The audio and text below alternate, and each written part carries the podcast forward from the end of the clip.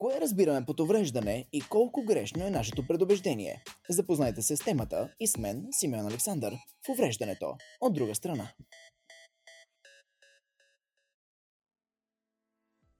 Здравейте! Вие сте с увреждането от друга страна, подкастът, част от проекта ни от друга страна. Аз съм Симеон Александър, запознахме се преди две седмици в нулеви епизод на подкаста за сексуалния спектър.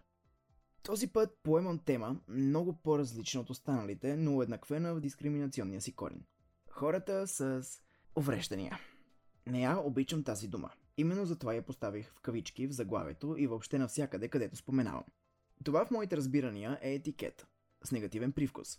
Това е стереотип. Това е ограничение. Затова аз няма да го използвам, макар че българското законодателство се приема – от тук нататък ще разказвам, интервюирам и анализирам тази група хора под наименованието хора с различни възможности. Само като се замислим и кажем възможност и увреждане, разбираме на езика си кой е по-добрият вариант. Именно на това ще посветя нулевия си епизод. Как да се обръщаме към хората с различни възможности – ще цитирам точки от пътеводителя за етично отразяване на УНИЦЕФ и Асоциацията на европейските журналисти. Но преди това искам да представя кратката анкета, която направих с поставения въпрос за етикетите. Какво е увреждане?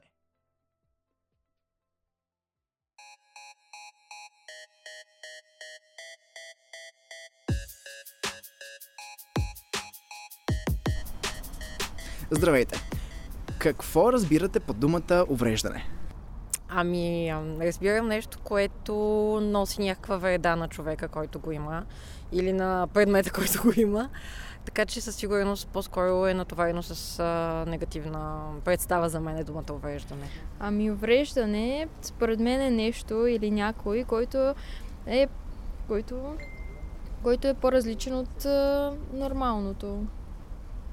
Който, да, ми аз го възприемам като синдроми с заболявания и така нататък. Малко или много те са дискриминирани от обществото, уврежданите хора, увредените хора. И защо тогава хората с различни възможности се асоциират именно с тази негативна конотация, че са увредени? Ами, защото са по-различни и не всички хора могат да приемат различното. И всичко зависи до разбиранията на различните хора. Аз не съм се сблъсквала толкова много с така наречените хора с увреждания, но се опитвам да ги приемам. Ами аз по-скоро мисля, че това е типично за България, тъй като аз съм живяла в други европейски държави. Там това не е така. Хората с увреждане са абсолютно а, приети в обществото и са третирани по абсолютно един и същи начин, както аз и вие, нали, както хората, които нямат така нареченото увреждане. Така че мисля, че това е по-скоро а, се корени може би някъде назад в нашите корени, в нашата народопсихология, когато на хората с увреждане се е гледало като на наказани от Господ или нещо подобно. И ми не мога да отговоря на този въпрос. Ми поради физическата им неактивност и физическите недъзи. Не би ли било хубаво да използваме друга дума, когато назоваваме тези хора? Да, със сигурност. Те ще се чувстват малко по-спокойни и по-приобщени към обществото. Ако използваме думата човек,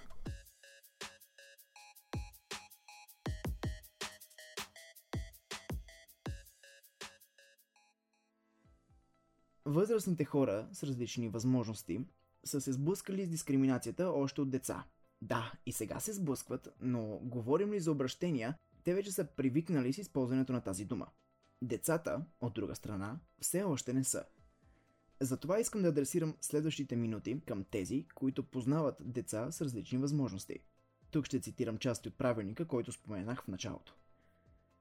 Препоръчва се използването на определението деца с различни способности вместо деца с увреждания. Децата с увреждания са преди всичко деца и винаги трябва да виждаме детето преди увреждането. Съгласно закона за закрила на детето, децата с увреждания и тези с трудно лечими заболявания са деца в риск. И обществото ни трябва да създаде такива условия, че тези деца да участват пълноценно във всички сфери на обществения живот. Сега, от журналистическа гледна точка, това не означава, че в медийното пространство достъпът на тези деца трябва да бъде ограничен. Напротив. Важно е да се проучат ситуациите на децата с различните способности и потенциалните ограничения на достъпа им до равни възможности. Често поради липса на правни гаранции или дискриминации и предразсъдъци. Но да дадем глас на децата да изразят собствените си мнения и личния си опит е най-доброто лекарство срещу погрешните нагласи към, в кавички, различните хора. Тук, независимо дали сте пищещ човек или не, ще представя примери, които да се използват и които да не се използват. Може да използвате описания и дефиниции като деца или хора с физически увреждания или интелектуални затруднения. Деца или хора с специални потребности. Деца или хора с специфични нужди, както и медицински термини, ако звучат достатъчно достъпно. Например, деца или хора с синдром на Даун – деца или хора с разстройства от аутистичния спектър.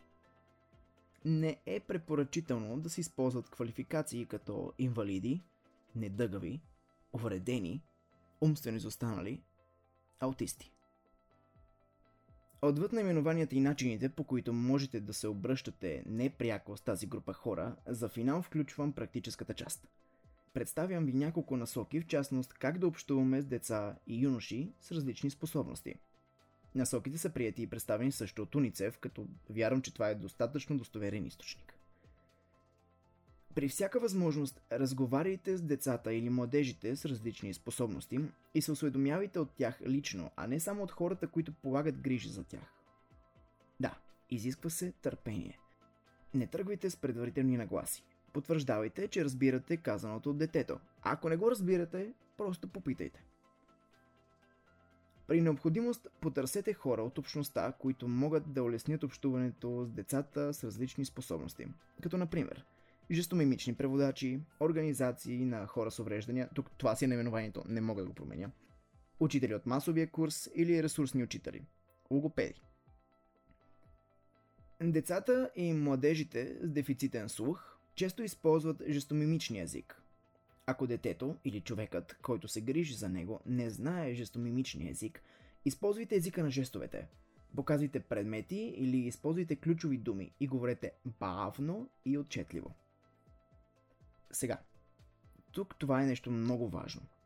Поискайте позволение, ако предлагате да съпроводите детето или човека в частност – няма нищо лошо в тази инициатива, но се допитайте до лицето, ако трябва да докоснете него или помощните му средства, като инвалидна количка или бастун. Тук правя една кратка ретроспекция, връщам се към децата и младежите с слухов дефицит. Описвайте околната среда и представяйте присъстващите. Използвайте метода на часовника.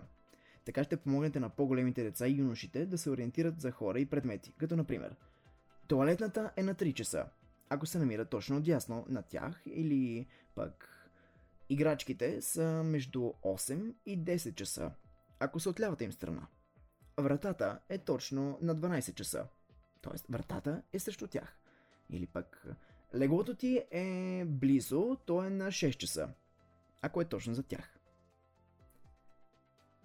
С това смятам да финализирам нулевия епизод на подкаста Увреждането от друга страна. В началото споменах, че той ще бъде малко по-различен и сега ще разкрия защо. Още утре ще бъде излъчен и първи официален епизод, в който ще се обсъжда казуса с първокласника Никола от Хасковското начално училище. Момчето е с кохлеарен имплант, а родителите на деца от неговия клас, заедно с преподавателя, се изправят срещу майка му и настояват Никола да бъде незабавно преместен в друго училище, защото влияел негативно на провеждането на учебните часове. Разговор с майката, директорът на началното училище, представител на регионалния център за подкрепата на процеса на приобщаващото образование, слушайте утре.